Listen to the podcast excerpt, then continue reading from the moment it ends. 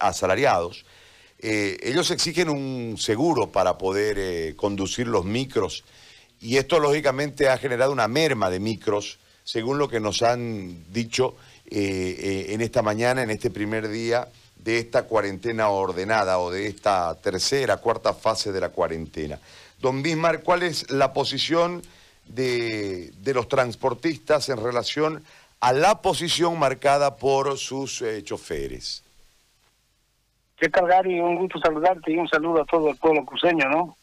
Sobre el tema, Gary, este, sobre el tema de los seguros, quiero comentarle que eso se ha quedado en una reunión con las autoridades competentes, tanto la alcaldía y todo el sector del transporte, donde se quedó de que nosotros como dueños les vamos a dar un seguro, no es que nos lo vamos a dar, les vamos a dar, pero eso tienen que tratarlo cada sindicato en cada sector. Por ejemplo, está la 4 de noviembre, el 21, la 24 de septiembre, está el Andrés Ibáñez, eso lo van a tomar internamente y ya se ha quedado ya aquí con los choferes, se le va a hacer, incluso está haciendo ya ahí un estudio de Univida, que va a haber un seguro para ellos. Pero ellos no quieren mientras no esté el seguro. Es decir, ¿cómo pueden ustedes garantizar? Perdón, perdón que le complemento la pregunta. No, siga, siga, Gary. No ¿Cómo, ¿Cómo ustedes le pueden garantizar ¿no? De que el seguro estará, ustedes van a, entiendo que pueden hacer que salga lo más rápido posible mientras viene ya la, eh, la, la, burocracia correspondiente, pero que haya una certificación de que si ellos tienen algo ahora, mientras ustedes consiguen físicamente el seguro o la documentación, ellos, si les pasara algo, van a ser atendidos. O sea, yo creo que ellos tienen razón eh, en un marco eh, y hay una falta de, de querer ver todas las aristas de los problemas de parte de la, de la, autoridad, porque esto debió normarlo la autoridad, lamentablemente no lo hizo. Entonces, ¿cómo ustedes pueden, y ahorita estamos con la gente en la calle y la gente no puede movilizarse y debe haber un montón de, entre comillas, estreses en este instante sumados porque la gente está viendo que avanza la hora, no pasa el micro y tiene que llegar a trabajar. Entonces, hay, un, hay una, como una escalera de problemas en ascenso.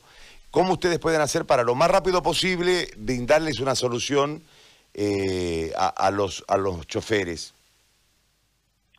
¿Sabe qué? Eh, hoy, posiblemente hoy en la tarde nos reunamos con la alcaldía y hagamos pues no algo serio.